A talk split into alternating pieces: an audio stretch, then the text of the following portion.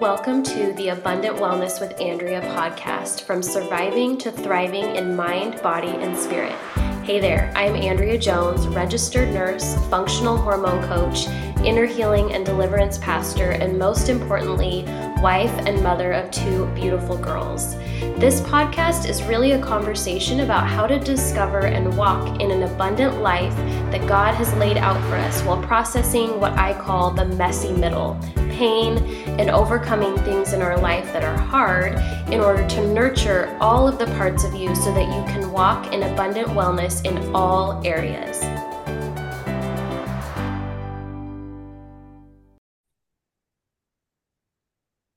Hello, everybody. Welcome to another episode of the Abundant Wellness Podcast. Um, today, we have the immense privilege of having Kara Ryska, the creator and host of the Special Needs Mom podcast, um, as well as the owner of um, owner and founder of several different life coaching uh, practices that she gets to utilize with not just the special needs moms community, but business coaching um, and uh, a whole lot of other things within that realm. So, Kara, I'm super excited to have you on here today. Thank you for taking the time out of your day to be here.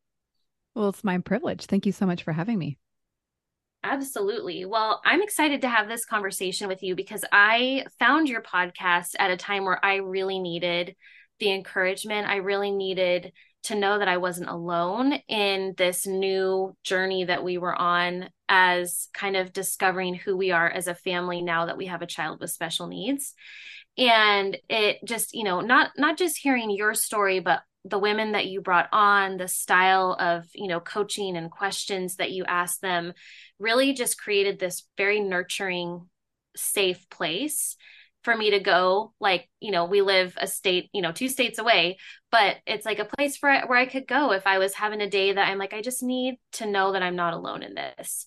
And so I'm excited to have you on here today because I want to pick your brain about some common struggles that we as special needs moms face, how to find resilience, how to find strength and support um, in those areas. But I'd love for you to share whatever you're comfortable sharing about your journey um, with your family and kind of what brought you to launching that podcast and creating that space for people?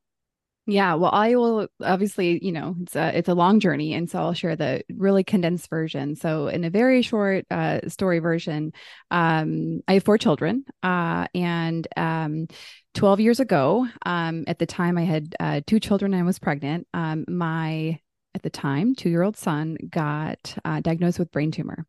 So, you know, like you can only imagine, like our world just crumbled. Um, really had never faced anything like this with anybody close to me. Um, and here it is, my essentially baby. Um, I'm also pregnant at the time, right? So it was, it was, it was, um, took quite a few years to recover. Let's say that. So he uh, is profoundly affected by the impact of the tumor. And um, so we all of a sudden became went from having a very typical family to a very non-typical family. And i would describe myself as naively under-resourced because i um i just did not have the um it's not maturity. Um I got away with having a little bit of a sloppy um, relationship to myself and to my mm. emotions and to all of it, and even to God. And so I got away with it up until then. And then this happened, and I was like, uh oh, like, and this is right. way, way beyond the skill level I have. And of course, I didn't know that at the time. But right. what I knew at the time was that I, oh my gosh, like I was so dysregulated. I felt like I was spinning, literally spinning all the time. I would go into doctor's offices and I'd have the fluorescence lights on me and I would just feel like I was out of my body. But I didn't have the words for it mm-hmm. at that time. I literally just thought there was like something medically wrong with me. Um, and I can only imagine how much money I spent trying to fix myself. Um, so I mm-hmm. came to learn and to understand that um, I I just needed more support and support specifically in understanding how to process my own emotions, to understand what was going on, to step out of feeling like it was all happening to me and as a victim, and to really kind of understand how to take my, my power. Um, and I know that sounds a little bit cliche, but really to understand about um, how not to just feel so helpless all the time when yeah. in reality, we are completely helpless against some of the th- some of the things that happen to our ourselves and our children. And so fast forward a little bit, um, I started my journey as a coach about seven years ago. So I was like, I don't know, I guess five years into the whole uh, being a mom um, of a special needs child. And I thought, you know, it'd be kind of cool to be a coach. And I had zero intention uh, I love business. That's like what I loved. I love business. I loved we, limit women in leadership. Like it really just excited me. And so I thought I'm going to be, I'm going to, I'm going to start coaching. And I, you know, jumped into a very extensive training program and coached for several years and had the idea of coaching special needs moms. But I was like, who am I? Like, I, I'm not there yet. Um, mm-hmm. but it was one of those emails from school um, that I got. And, um, it was just those, that moment where I'm like, okay, like I don't want to be alone. I don't want to be alone in how I am experiencing these kinds of struggles. And so it was through that and some combination of conversations with some coaching colleagues that I was like, I have to coach this community. Like this is the community that needs coaching more than anybody.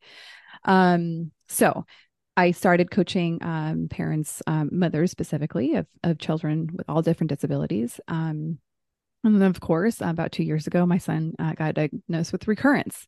So I mm. was rocking and rolling. I was like living my best life as a coach. Um, it was, you know, obviously like, you know, I had four kids. So like, not like I was like streaming through unscathed, yeah. but, you know, I was in a good spot. And so, you know, kind of had to do another little refresh of like, okay, wow, this is challenging my skills again. I'm getting to actually really live all the things that I teach and I guess preach. Um, so that was about two years ago. And I think you asked me when we got on the call, like, how are things going? I'm like, you know what? Like, it's still kind of hard. if I'm honest, like, we're not rocking and rolling yet. Um, you know, not everything's hard. There's some wonderful things in my life, but there's certainly some things that are, you know, really pushing me up against um some challenges, some some upsets and anger and sadness. So absolutely that's that's that. That was a beautiful, a beautiful nutshell. And I think it kind of leads into the you tackled it when you were talking about not feeling helpless when you are helpless because there's the reality that most of us when we you know we enter the realm of like okay now i'm in special needs parenting land i have to learn a whole new language. I have to learn like how my life is different now how my family's life is different now. That feels i mean that would be that would remove the grounding for anyone like, yeah. I mean, it's like going to a foreign country, really.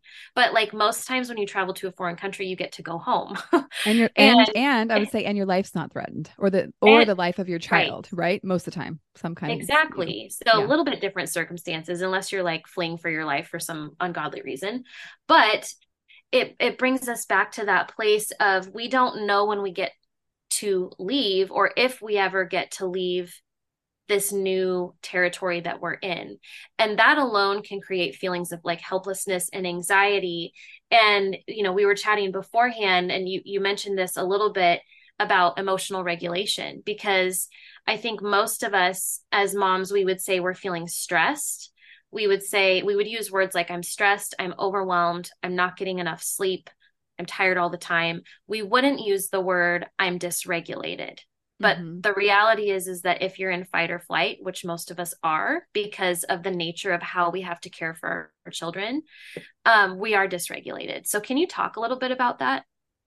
Yeah definitely. Well i think it's important actually to even to back up all the way to understand why we feel why we have emotions. The reason we have emotions is so that our body our actual physical body knows what to do and when so mm-hmm. let's just use like, you know, like the whole um example of like if there's a threat out there, like if there is a lion coming towards you, you feel scared. When you feel scared, your body activates, it gets energized, it goes into action. And this would be where you probably would fight or flee. Hopefully flee. Right. Yeah. Anyhow. Yeah. And so if you just think about that simplicity of like the reason we have feelings and emotions is to inform our body on what to do. And so I think that's really helpful to establish that because it um it creates feelings as an ally, as a resource, as an, an information path for us rather than a problem. I mean, mm-hmm. for for myself, like I uh prior to like you know like me fast like you know rewind about 12 years ago i'd be like you know like you're supposed to be happy about 90% of the time and then like maybe 10% of the time like we can make room for for like you know maybe some sadness or some anger or, or whatever right. um but really a complete misunderstanding of like emotional balance and like actually that no like there's going to be negative and what we would perceive as negative and positive all the time. So I think it's important to establish why we feel. Um, right. And recognize that our feelings don't come directly from circumstances, they come from the interpretation of what the circumstance means. So, mm. um, another example would be if we see somebody at the door, you know, so let's just say, you know, I work from home. Let's say someone comes to the door and I don't know them and they're knocking on the door. Well, I might interpret that as, oh my gosh, I'm going to die. They're going to break in. Right. Or I might interpret it as, oh, they must have a package for me and it's really important. And maybe I'm excited. Right. Mm-hmm. So whatever, whatever information and, and data I have coming into whatever circumstance I'm coming into, we're going to interpret it differently. And right. the reason it's important to distinguish those two things is because when we believe that we have to feel a certain way in any given circumstance, we are powerless. Mm-hmm. We have no ability to control that circumstance. So therefore, we're going to go wherever we think emotionally, where that circumstance, where we where it's leading right. us. And if we don't learn to distinguish why we're feeling what we're feeling, and this again comes from our relationship, what we think about the right. thing that's happening. So there's that, right? So that's kind of a good baseline to understand. So then, so this is all happening, right? And it's happening like uh, subconsciously, like we're not actively thinking about it until we learn to kind of bring it to our conscious mind. Then we have our nervous system, our actual nervous system. And you mentioned fight or flight, you know, that's a nervous system mm-hmm. response. It's not an intellectual right. response. That's what I think is important to distinguish here. But I mm-hmm. think um, it's important to recognize what state we're in. So you talked about dysregulation, and I think a lot of us will find ourselves um, in a situation. Perhaps I'll use an example from just a couple weeks ago. Um, I'm trying to think what happened. I think it was something with a medical something or another. There was some. Oh no, actually, it was it was a home construction thing. and it it happened in the afternoon where I became aware of like some significantly financially impacting problems that we were having with the home remodel thing. And it really, really activated me, right? And I use activated mm-hmm. for like it really um threatened what I thought was like my well-being, which is like money in my bank account. Yeah. Um, and so I went to go pick up my kids and they were asking me questions and I was like, not really there. I was there. I mean, I was mm. driving my car um, and picking them up. I was going through the motions, but I was really, really not able to be there. Like it took me an immense amount of focus to be able to even barely function. So I can mm. recognize that as wow, I'm really, really activated and dysregulated because I'm very upset about this thing. So being able to recognize when we're dysregulated is the critical part of then asking our question of asking ourselves the question what do we need? This is a question right. that is a simple question but it's kind of a hard question in my opinion.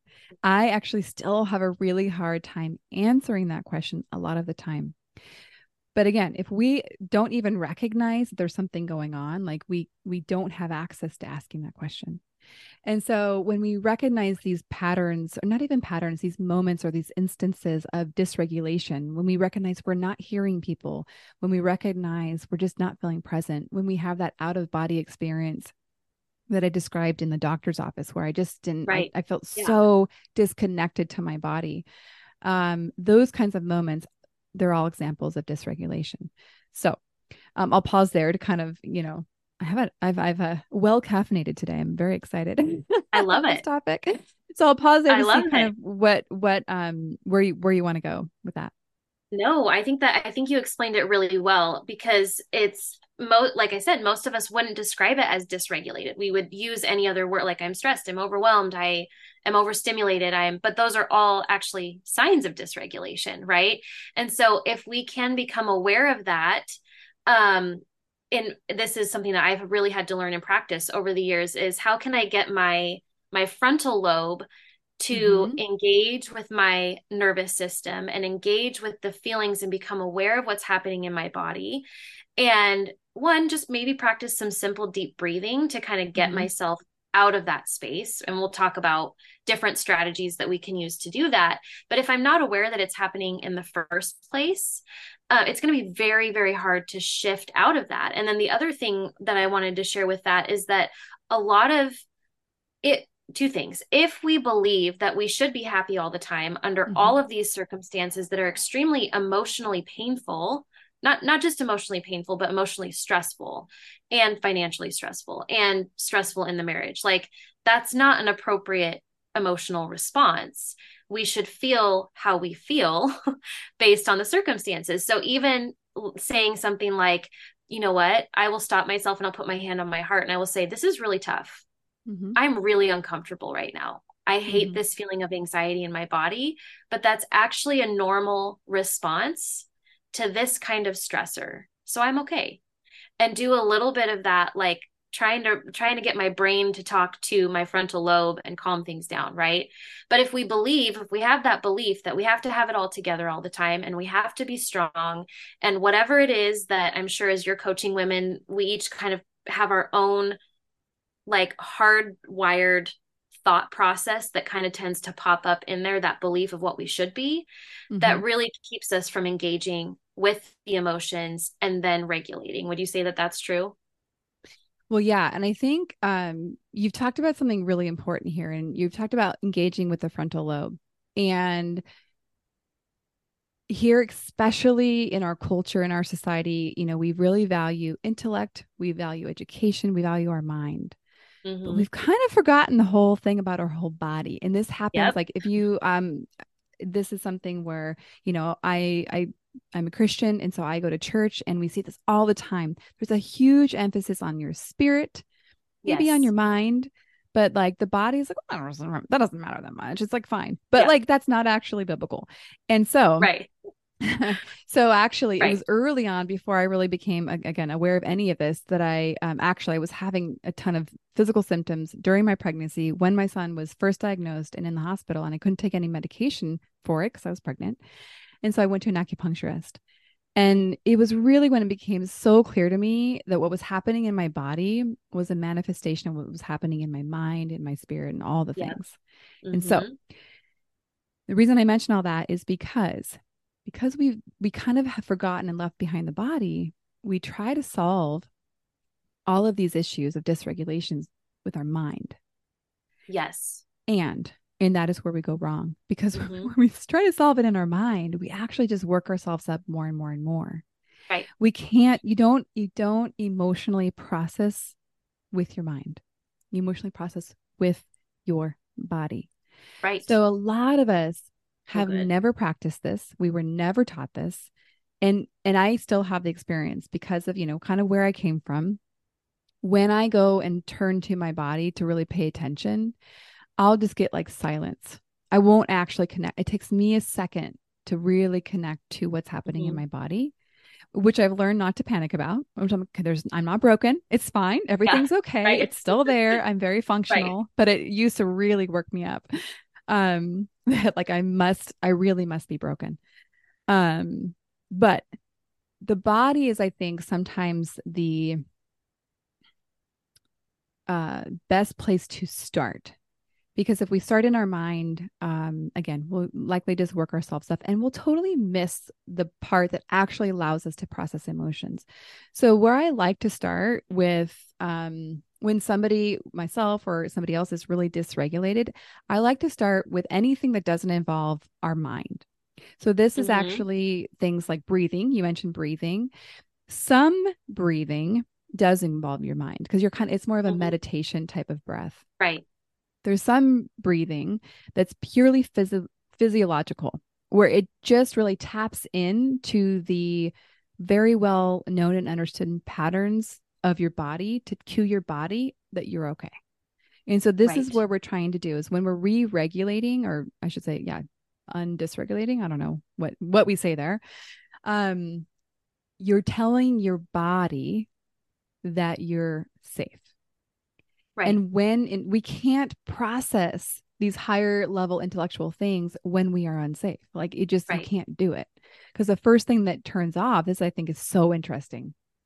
If you have a lot of, yeah, if, for the listeners, if you have struggles in your relationship, especially with your husband or spouse, um, when you're dysregulated, the first thing to turn off is your hearing. So mm. like your ears are actually still functional, right? Like they're going to hear right. big noises, they're going to hear the things, but your com- computation of information like really shuts down. Goes out the window, right? Goes out the window, right? So it's like you're you're thinking that you're functioning as a full human, but you're actually not. You're functioning as somebody um that's not feeling safe. So they're not taking more information in. They're trying to just get safe. Okay. So like I said, I like to start with the body. So that's things like breathing, it's things like tapping. I don't know if you're familiar with EFT tapping. Yeah. My guess is that you are, mm-hmm. and that um, there we do bring intellect into that certain parts of it, but it really, really heavily just taps into your nerve, like literally taps into your nervous, nervous system. system. Yeah. So that can be really, really helpful. Um, and then there's another exercise that I absolutely love, but it definitely is harder to get people to do this one, and it's called shaking and dancing. And you mm. literally shake like a wild worm, like shake your body out, and you can do it to whatever music you want, but like really, I'm going to say aggressively shake and you mm-hmm. shake it mm-hmm. out. And this just allows your nervous system to complete the cycles that it started of fear and upset. This one is particularly helpful when I've had a really hard morning with my son and his behavior. Because in the moment, I got to keep my stuff together. I right. can't, or I should say, I choose not to process it in the moment because I just want to get through it. I'm surviving it. Right.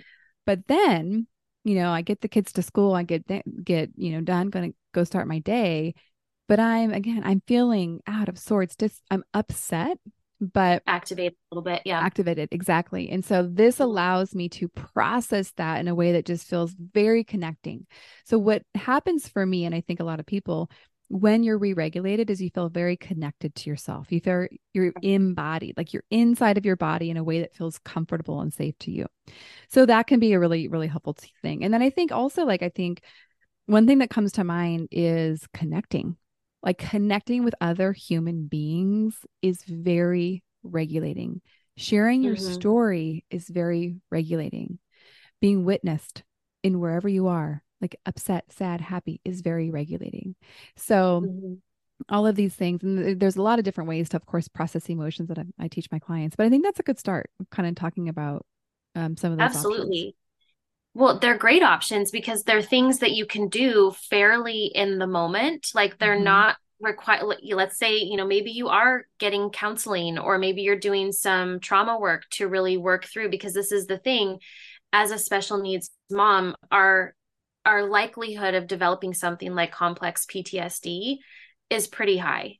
It, mm-hmm. it, I would say very commonly, but it's very commonly misdiagnosed or under underdiagnosed as just a generalized anxiety disorder.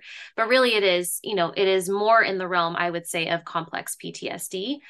Um, I'm not a di- diagnostician, so don't hear me like diagnosing you, but I'm just saying that does require different tools, mm-hmm. and so. Mm-hmm even if we're in therapy and we're going and we're getting regular support, which most of us are going to need at, at one or various points throughout the journey,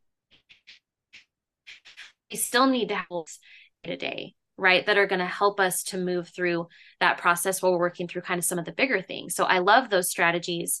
Um, and it is something that, you know, I, I teach a lot of my clients as well. Like, what can we do in the moment? Get your breath going you know mm-hmm. don't don't be focusing so much on your thoughts it's very hard to have like you said logical you know i can hear logic chirping away at me telling me i'm going to be fine and everything's okay but the rest of me is so activated that it's not going anywhere and it's because we're we're addressing the wrong part of the body um, when we try to do that. And usually, once we regulate, then you'll start to notice your thoughts are calmer.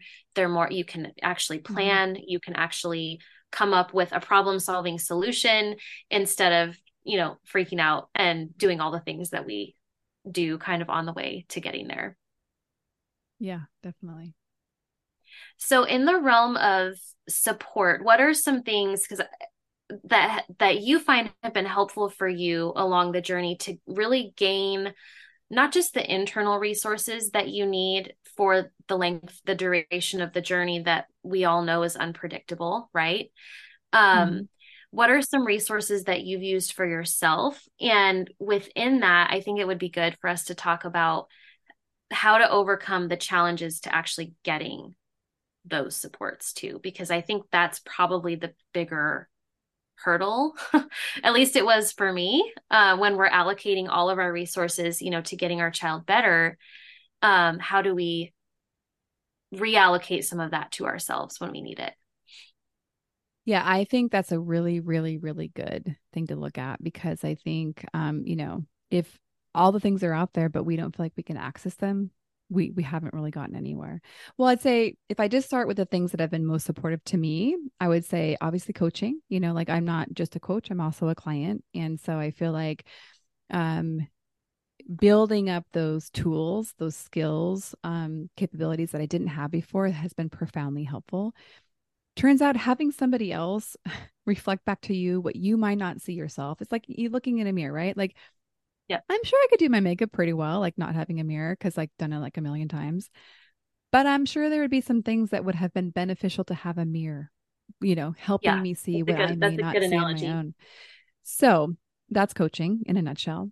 I think the mm-hmm. other thing that stands out as a major, major, major support for me then and now is community. And so mm-hmm. my community looks um, you know, I'm fortunate that actually I feel like I have a very um complex in a good way community. I have groups from college, I have groups from high school, local, afar. Um, and then I have a very rich, I mean, I, I I feel like one of the byproducts of the podcast is like I get to be at the epicenter of this community. And I feel like um I don't know, like it's it's um immeasurable, I think, on the gifts that that gives me. So, um, community of being amongst people, women who really understand um, and can hold space for where you're at without trying to change or fix you. And so this right. is also why I coach in community uh, for the special needs mom program I have, because, um, like, I mean, I wish I had a, um, there, I'm sure there is scientific studies on this, and I wish I had them to reference. But what I can say experientially is that the power of witnessing another human being experiencing what you're experiencing, yet when you're experiencing, you have shame and judgment and a lot of thoughts and feelings about it. But when you're mm-hmm. witnessing another human, you have compassion. Compassion is easier. Kindness is easier. Yes. You totally can see, wow, that's really hard. And so being in that space where you're witnessing that I think brings more access to being able to witness it for yourself and be like, oh, mm. yeah. So maybe I'm, maybe I don't need to be so hard on myself. mm-hmm. Maybe I need to recognize that all I need is grace right now. I don't know. Mm. Um, so where were we going? So community, I think, is a huge thing. I think, um, and that is one where, um, there are both completely free resources and there's paid resources, right? And this is mm-hmm. one where I'd say um, more important than actually um, well, let me back up. So one of the impediments I think is um, time and money, right? So Absolutely. one, we feel like we mm-hmm. don't have that time bandwidth, and then we don't have that that financial bandwidth. And the way that I look at that is that um, a lot of us try to when we're looking to create something we start with how like how we're going to do it and mm-hmm. we usually get tripped up because we don't see how we don't know how we don't have the thing so of course we don't know how so really kind of reversing it and saying well what are you trying to create and getting really clear that you're trying to create support and so maybe support looks like coaching or community or therapy. That's one I didn't mention for myself. Medication, like for me, has been really, really helpful for my mental health. Um, Absolutely. And so recognizing, okay, well, what I'm trying to create, and I'll use myself as the example, is I'm trying to create a non-anxious, no, um, a well-balanced. we'll start there. That's a good place to start. Anxiety is like I am still. I'm still still I mean I still have very anxious days.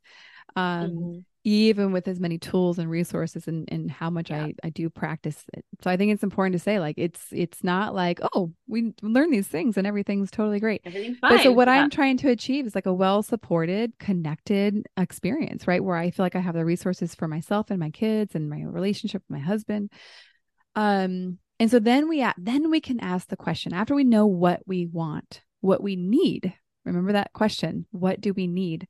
Then we can say, well, how can I get that? And for some of us, that how may be paying. And for some of right. us, that how may not be paying. It may be, okay, what is available for free? I mean, for everyone listening, this is a free podcast, right? So this is a free right. resource that if you really, you know, if you listen every week to your podcast, like I'm sure there are there if everyone implemented what you are teaching, right? Like right. you probably wouldn't you probably wouldn't have any clients. No, just kidding. Because they'd be like, she's giving every all of the good information yeah. here. No, I'm joking. Um, but I think really recognizing that some of us really just stop when we don't see an immediate path, mm. especially with the money yeah. one, right? Where it's like, okay, well, I look at you look at all the different ways I spend my money. I know that I don't have like you know um, all those dollars that i want to invest sitting in my bank account so the answer is no i can't i can't have that thing oftentimes, if you give yourself a chance to really explore, well, what are my options? There's sometimes a way you can say, well, you know what? My option is I'm going to um, pick up two extra hours um, of work. And, you right. know, obviously this is not going to work for everybody, but like pick up two extra hours, or I'm going to, you know, cut out my cleaner for a couple months or whatever.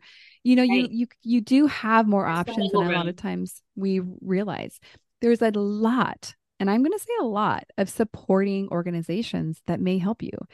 This is actually really cool. I want to share this for anybody that is part of any particular syndrome or foundation because something this last year that we did was I had a client and uh, she completed the program. She loved it. And she said, I want to bring this to my syndrome uh, for her child's community. And I want us to sponsor the group as part of our, our our um, support for this um, network of, of moms and, and parents actually so we created a custom program for their program for their wow. group excuse me and so they are scholarship like the people in that group aren't paying out of their own pocket um the organization is paying for them Amazing. as a way of supporting right and some of them like i would yeah. never be able to afford this but it's like life changing for them and what's interesting to me about this one and i my fear was if they weren't paying, they weren't going to value it. Mm-hmm. But it's actually the very opposite. Like this group shows up like no other. They do, yeah. They do the in between work. They they watch all the modules of education I have. They show up every week for coaching. They they've got wow, each other's back. On. Like it's amazing. So that's what I'm saying. Is like if you yeah. get clear on what you want, there are resources. We do have to work through that immediate response of I don't have that, I can't have that, or I don't see a way. So that's a long way of saying, right. um, you know, we have to be a little more creative, I think sometimes. Absolutely. And also recognizing it can be hard to be creative when we're in such a like a deep mm-hmm. stress space. And this is where um for me what i found the most helpful is like getting outside of myself if that makes sense. So like i will talk to my husband. I'll be like i need you to be logic for me because logic is not it's not working right now. It's like all emotion and he's really good at that. So we'll talk it out and he'll be like well we could do a b c or d mm-hmm. like which most sense to you right now. Or if your spouse or your partner isn't in that space to be that for you friends can be really helpful for that um, or a therapist right?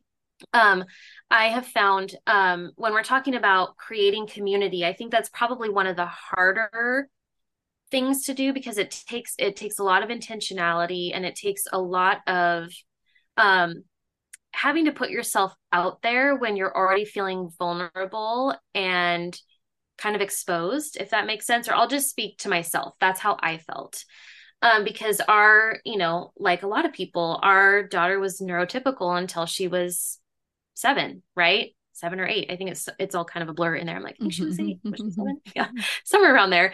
And um, and so friendship dynamics changed, our community changed, our family, like um, you know, extended family dynamics changed as far as what support looked like. And so once I got clear though, and it took me longer than I wish that it had, I wish that I had been so much kinder to myself to recognize how hard it actually was.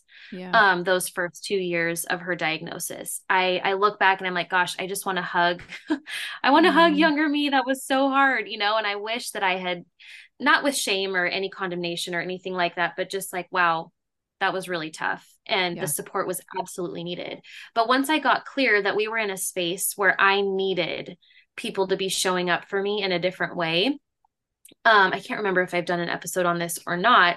I just I reached out to five or six friends and I said, look, we're still in dumpster dumpster fireville. I don't remember what I called it, but like things are still on fire. We'll just put it that way. And we still need a lot of help. And my mm-hmm. daughter's still having pretty regular neurological flares and regressions at this point in her healing process.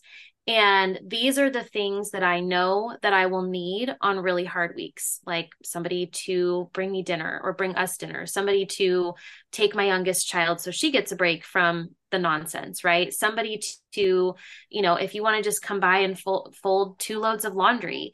And what I'm asking, and this was my big ask, and this was really hard for me, but my friends were like, I loved it. It was so mm-hmm. helpful mm-hmm. to know exactly what you needed.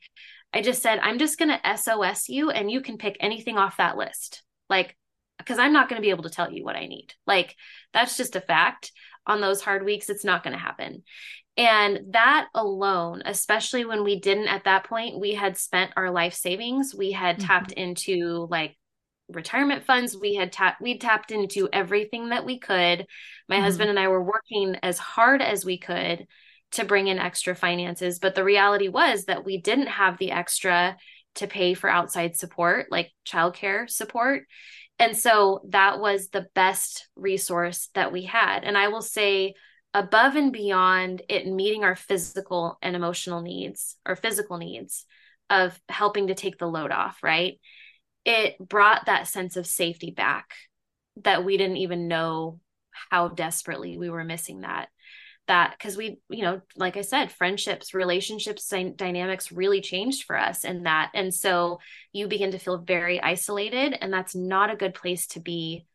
None of us are meant to be there long. None of us are. You know there are seasons of it but um i think i got so desperate at that point that i was like mm-hmm. i don't mm-hmm. really you know if they're going to be the friends that stay then they're going to be the friends that stay. And like it's just going to work out one way or the other. And once the relief, the weight started to kind of lift, then I noticed I started to have some brain space to kind of brainstorm. And I started reaching out for grants and services. And we ended up getting a respite grant and um, for somebody to come in and give me a break because um, mm-hmm. we're during the summer. And so now she's home all day mm-hmm. long. So it's behaviors all day long, right? There is no mm-hmm. break. And so there are, like you said, those resources available. And I think it just, it, it kind of reminds me of that song in Frozen, Do the Next Right Thing. Uh-huh. Um, where Anna's trying to get out of the cave, right? And she's like, just do mm-hmm. the next right thing. That is 100% what it feels like. I just have to do the next thing. And that's going to help me to figure out the thing after that. It's like we can't eat the whole elephant at one time. We just have to start taking those those little action steps to finding the resources that we need. So um, so I know that's something that for me, I just kind of had to get rid of my cares and my whatever people thought of me and just just find find a way, find a way through the madness. Well, what I also want to highlight because it's I mean, it's just such a great example of like the resources that you found. I want to highlight though the one thing you did have to do is to step into that extra vulnerability.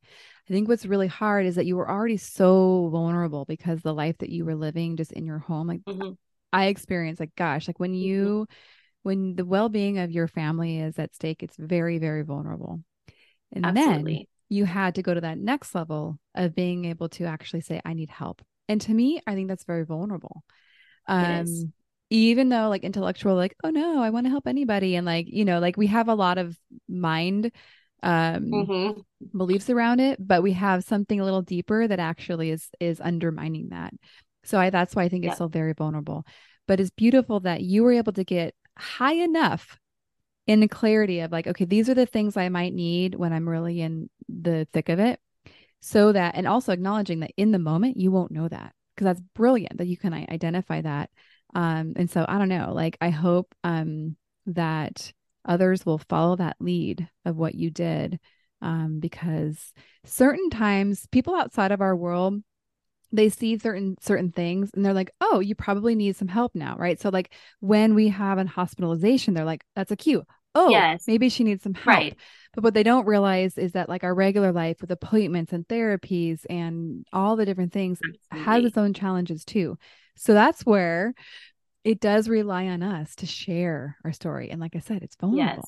So it yeah. is so vulnerable and it was so hard for me. And I, I remember sending it and like, I want to undo send so bad, mm-hmm. but iPhone didn't have that feature yet. So I couldn't do it. And it was before that feature, but I was like, I'm going to send it and like run away to another room because this is so yeah. uncomfortable for me. But I did end up getting, you know, even more detailed of like, because I had friends that they had the finances. They're like, can we bring you groceries? Can we go grocery shopping for you this week? And so I literally, thank God for like the Instacart app, I would just put stuff on that list and screenshot it to them and like get whatever you want. Like any of this is going to bless us. So, like, it's just something it's the one less thing that i have to do because maybe you can't outsource somebody driving your child mm-hmm. to the therapy appointment because you have to be there because you have to talk to the therapist and you have to get feedback and you have to like there are things that only we can do in the journey. And so i think that's where we have to get really really clear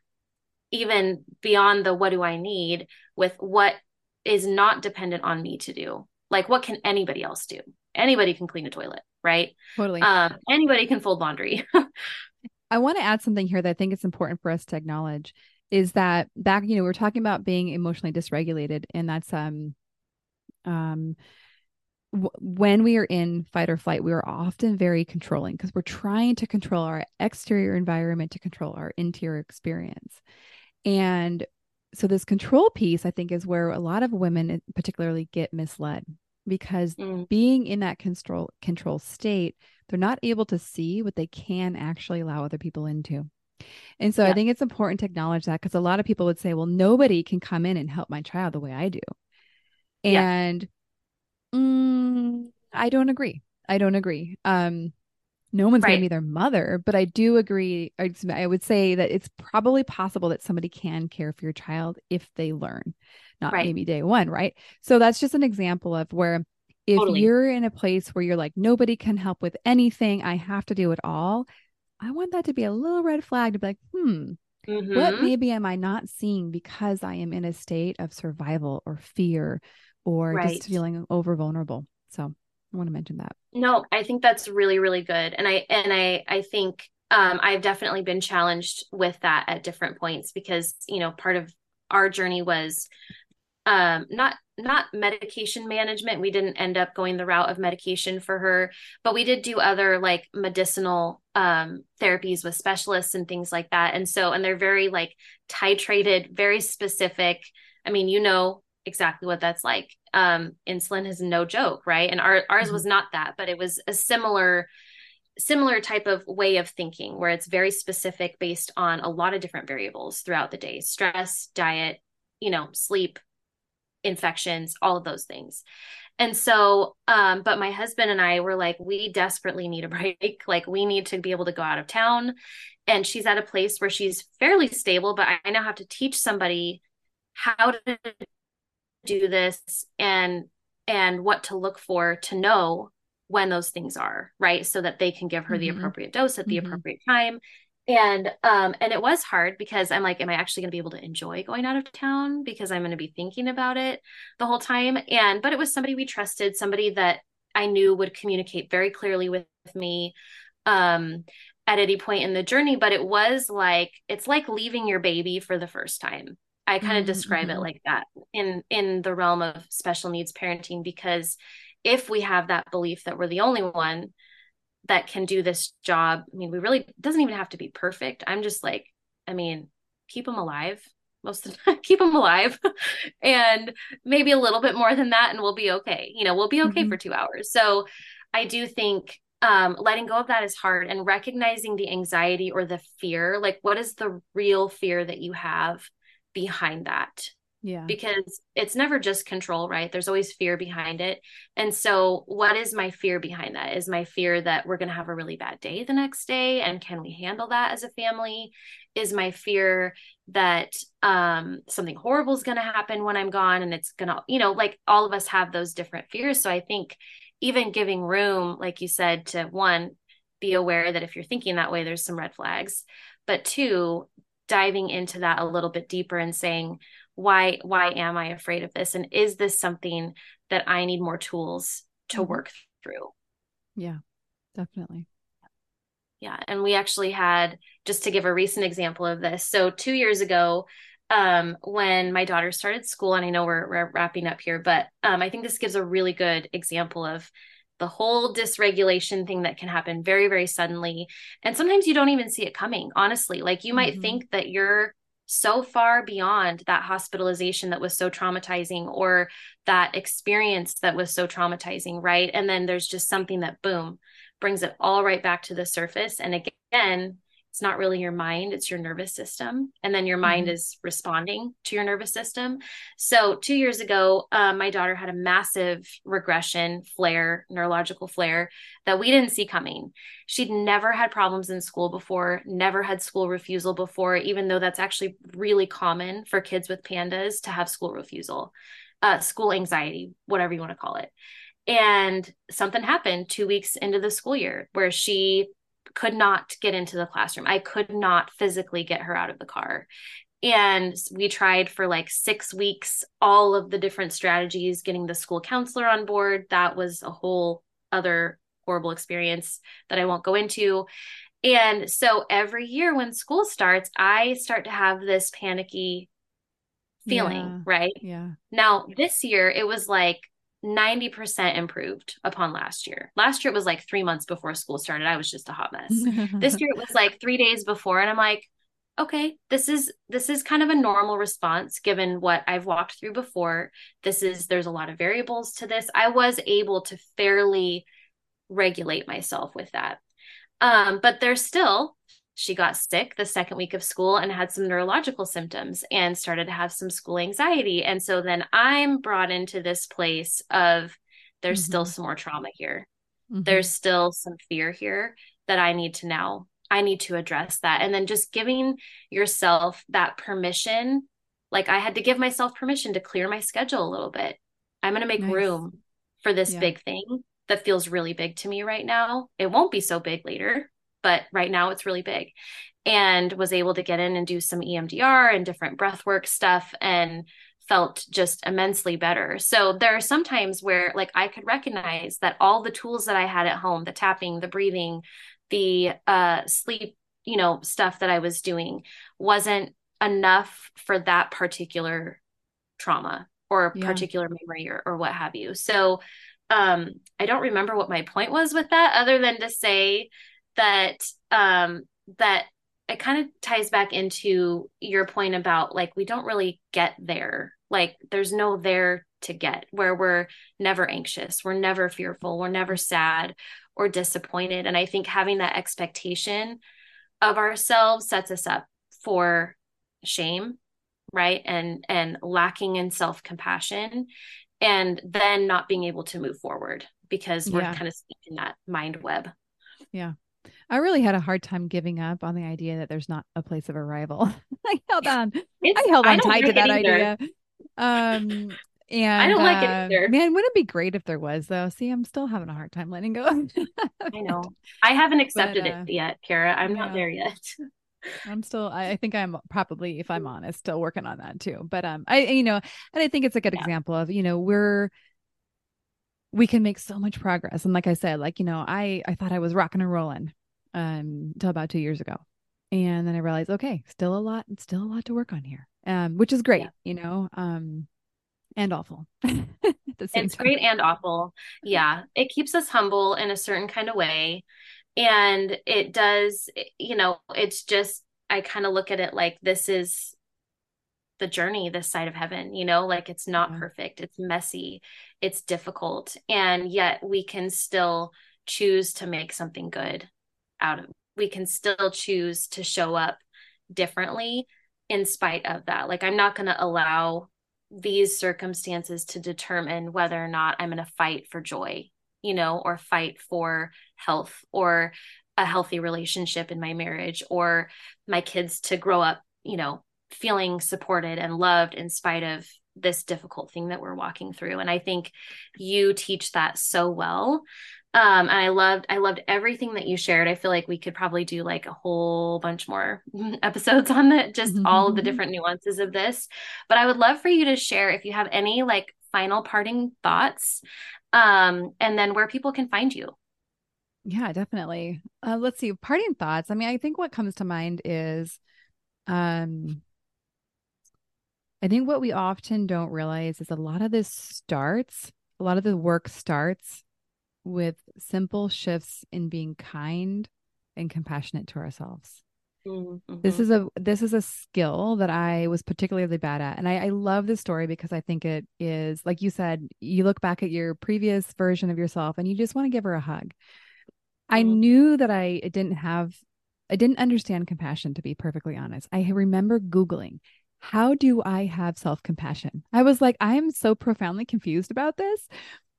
I'm Googling it. If only Chat GTP was there, because like maybe they would have given me a step by step guide. But I was really, and you can tell I was intellectually trying yeah. to do compassion. Right. And I, again, I love that story because it does show our capacity for growth. right. And I hope everyone's like laughing at me in a loving kind of way right now. Um, but I share that because um, it's not huge, huge shifts that you just boom make. It's like being 1% more kind to yourself, bringing yeah. 1% of kindness and compassion to yourself. Like that makes the biggest difference in the world. So that's what. I want to leave mm. everybody with. And yeah. if you're kind of like, uh, I don't know how to do that. Okay, go back to the part where we talked about getting support and help and community because community is really, really good for this. So, yes. Um, and then where to find me. Um, so I'm easily found um, on all the podcast uh, players at the Special Needs Mom Podcast. And that is also my Instagram handle, the Special Needs Mom Pod, the Special Needs Mom Podcast. And I also, I'll mention, I have a, a, a podcast group um, that is a closed community. It's it's really only um, it's pretty I heavily guard it um, from other people trying to get in there and advertise stuff and be creepos. Um, yes. But it's a place where you know I just offer like other opportunities to connect. Um, we kind of do some monthly huddles, is what I call them. Um, awesome. so that's a great resource as well. That is free. Um, so um, very easy to access. So I'd love to hear from anybody if anyone has any questions or wants to hear more about anything. Like um, I'm easy to I'm easy to find. Yes, you are. And her podcast is amazing. If any of this resonated with you, I cannot recommend it enough. I frequently, I don't, I'm not always able to binge watch, binge listen to every episode, but definitely, you know, in weeks where I'm like, I really need, I need some Kara in my life. I need some support. I need the stories. I need the, the nuggets right now, you know, um, absolutely cannot recommend her enough. So thank you again, Kara, for spending time with me today and just encouraging um, my listeners. Um, I hope they definitely take you up on the opportunity to follow you and learn from you. And thank you so much again for being on today. Yeah, thank you so much. A rich conversation. And thank you for who you are in the world and how you serve your people.